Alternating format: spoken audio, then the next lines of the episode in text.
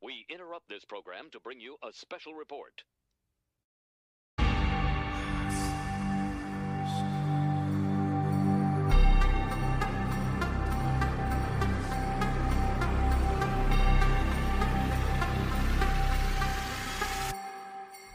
Welcome to the 2023 Dakar Rally edition of the Chasing Waypoints podcast.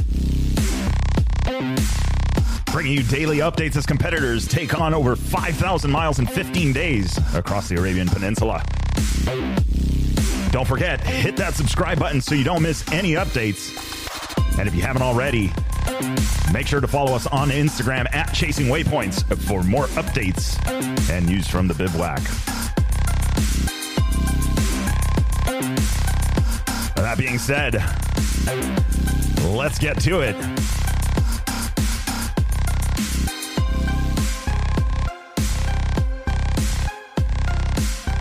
All right, what is going on, guys? Here we go. Another day, another stage. 2023 Dakar Rally. That is right. It is stage number three going on right now. So, still some of the bikes yet to finish on this stage. Uh, obviously, proving a challenging one. We talked about this yesterday. If you guys were listening in on that one, stage number three, uh, a total of 669 kilometers, uh, 277 miles racing, and 137 miles of liaison. So remember, guys, liaison that's commuting. So the commute to work uh, before these guys put in work uh, today was uh, 137 miles. Um, so definitely an interesting stage still a long one. We've had 300 300 and now almost 400 mile days uh, for the dakar already and we are not even to the rest day yet on january 8th so these guys got some work to do. But topping this one uh, gonna start the show off right. I i not right. Going to start this show off wrong, actually. Uh, so, the news out of the bivouac and uh, the updates that I woke up to this morning, it appears that Ricky Brabec, one of our American uh, team members, is actually uh, was on his way to the hospital. He did hit the deck and uh, was, I guess, feeling some pain in the column somewhere in there. And so, uh, obviously, while this is the biggest race for Rally Raid in the world, uh, it is not absolutely worth pushing through something like this that could be a very serious injury. So we're glad that he's being taken care of. The ASO was Johnny on the spot with medical and everything.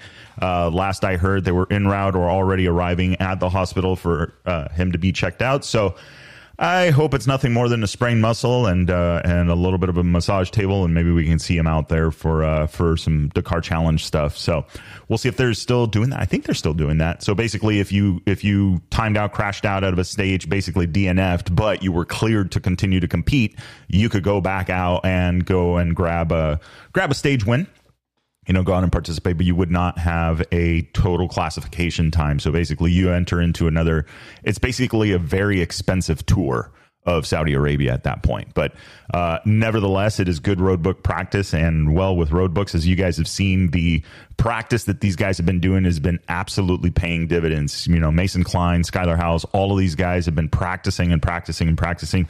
Hell, Jacob Argubright, right? He's top 30.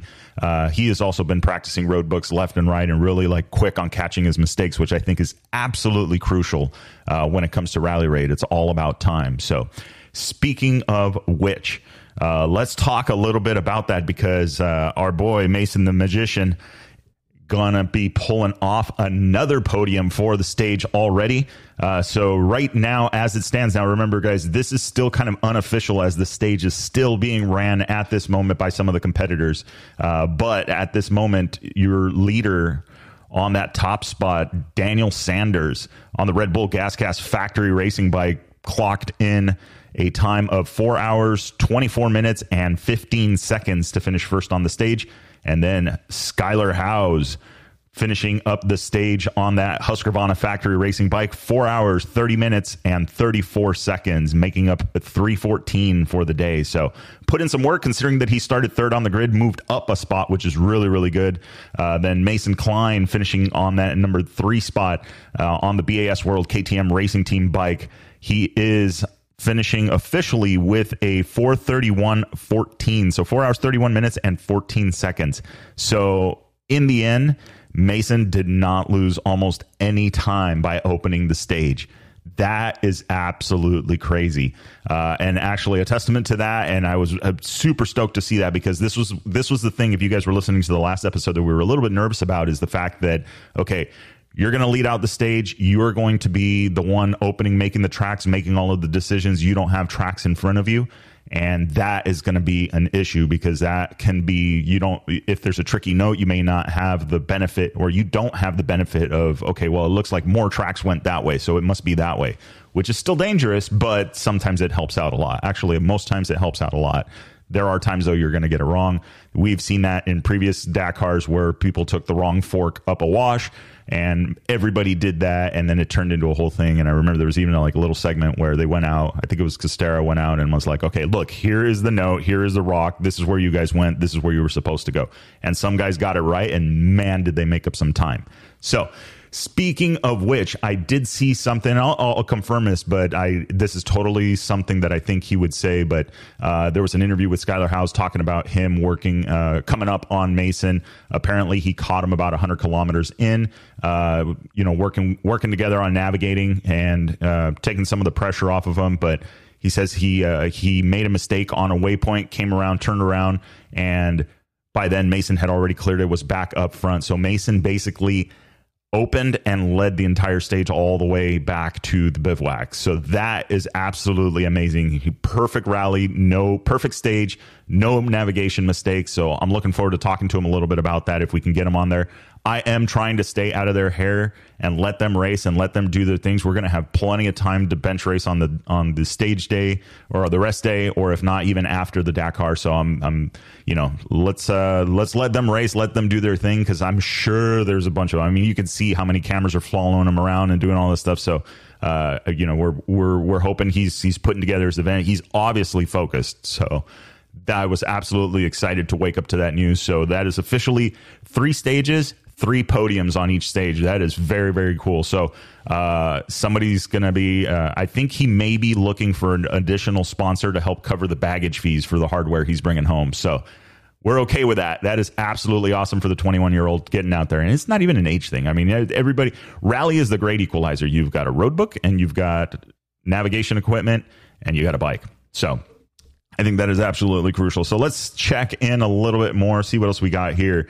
Uh, finish out the top 10. So Kevin Benavides on the Red Bull factory racing bike, four hours, 31 minutes, and 38 seconds, followed by Joan Barreda Bort, number five. He is four hours, 35 minutes, and 44 seconds, followed by Toby Price in the number six spot on the Red Bull KTM factory racing, four hours, 36 minutes, and 29 seconds. Pablo Quintanilla in the number seven spot, 438.50, four hours, 38 minutes, and 50 seconds. And then you have Adrien Van Beveren in the number eight spot, four hours, 39 minutes, and 43 seconds aboard that Monster Energy Honda. Joaquim Rodrigues on the Hero. Uh, you've got, or yeah, Hero Motorsports Team Rally he is finishing up four hours, 40 minutes, and 20 seconds. That was his stage time. And then Nacho Cornejo on the Monster Energy Honda. Four hours, 40 minutes, and 23 seconds. So that is your top 10 at the moment with Matthias Walkner in 11th, Luciano Santolini. Uh, Santolino in the 12th, Goncalves 13th, Ross Branch 14th, and Lucci 15th, wrapping that up. So if you guys heard the episode from yesterday, we were talking with Gnarly Dave. We were talking about who's the top fives. Uh, we've got some top fives in there, and actually, it is a Honda Hero KTM Huska Gasca sandwich. So all of the top competitors this is absolutely stacked field at the top. Like literally any one of these guys is due for a overall at the Dakar rally. Yeah, we're gonna throw Mason in there because he is already putting together a awesome rally, awesome event. Like I said, three stages, three podiums. That is absolutely killer. So that is what is going on right now as they're working on that one, we'll be bringing you more updates. I'll talk a little bit more uh, for the next episode. We'll talk a little bit about how the rest of the guys are doing. We do have our boys, the American Rally Originals, out there. Uh, we do have the uh, we do have Jacob Argubright, Ace Nilsson, all of these guys out there. So we're definitely uh, looking for some updates on their behalf and what they are doing. Let's see if uh, what we can find on them. All right, so that was today's stage. Let's talk about stage number four because that is going to be coming up, coming in hot. Uh, so we'll get you guys some rundown on that one a little bit early, but that stage does start tonight. Uh, it looks like stage number four is going to be a total of 573 kilometers long. So, still, again, not letting up. 263 miles of that, or 425 kilometers, is going to be your racing stage. And then you're going to tack on another 91 miles of commuting. So, let's see what the app has to say about this so we can uh, get you guys that info here. Let's see, stage number four. Come on. The internet is not cooperating this morning. Or did they not? Oh, look at this. They haven't loaded it yet. All right. So we are going to be doing another preview show tonight, I think, for the uh, 4 3 and 4 uh, the combination of it. So this is pretty cool. So they are kind of keeping it secret. One of the things in Rally, guys, and I'll, I'll, I'll just kind of go through it right now. But one of the things in Rally is is that you do not have you have to keep things as secret as possible as far as the route goes. So that's why we're not seeing like the map and some of the other stuff uh, being posted in uh, in the apps on the tracking until the vehicles have taken off. We talked about it in the last night's episode uh, about what the uh, what these guys are trying to do, some of the rule changes, and obviously things like this to help slow the information, the transfer of information down, not only slowing the bikes down, but also slowing things like clues of where the rally is going, where the events are going to, and all this stuff. There are teams that pay a lot of money and used to pay a lot of money to people like Mapmen that could literally, you could hand them a road book, you could tell them more or less where it started, and they would line up a road book with an accuracy that was absolutely scary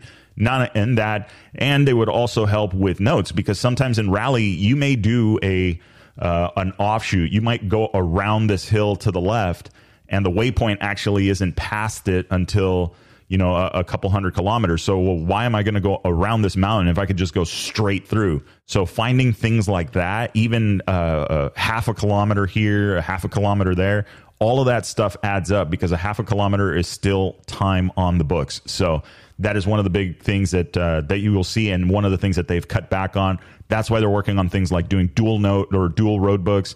That's why they're doing electronic road books. That may be coming soon.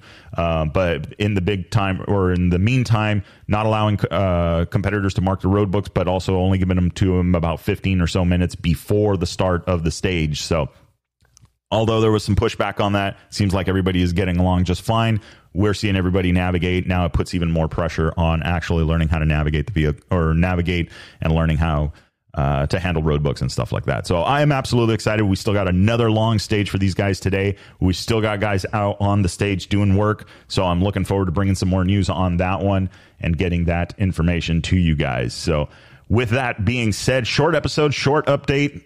Let's see if we got anything else. Uh, let's see where. Uh, um, Let's see. Yeah, so looks like we still, yeah, we still have our American Rally Originals out on stage.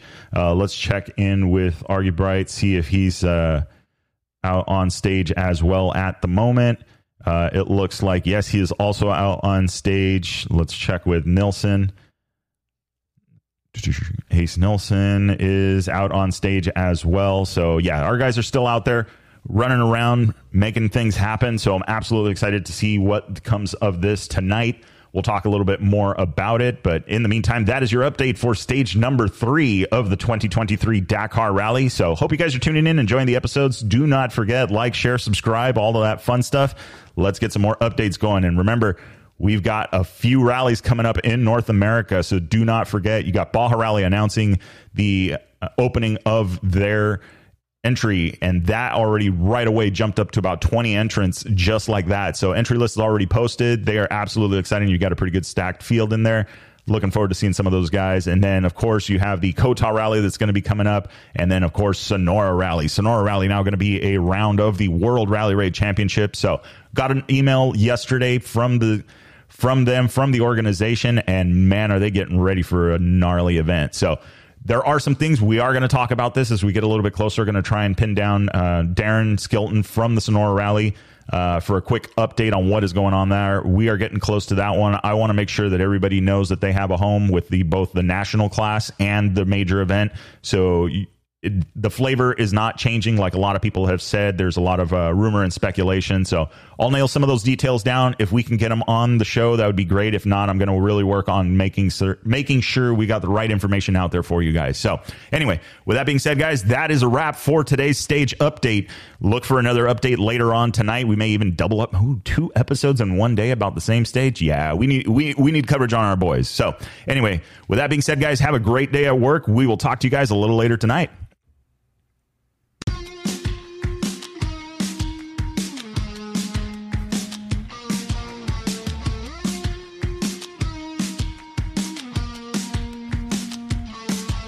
All right, that is the wrap for the Chasing Waypoints podcast this week.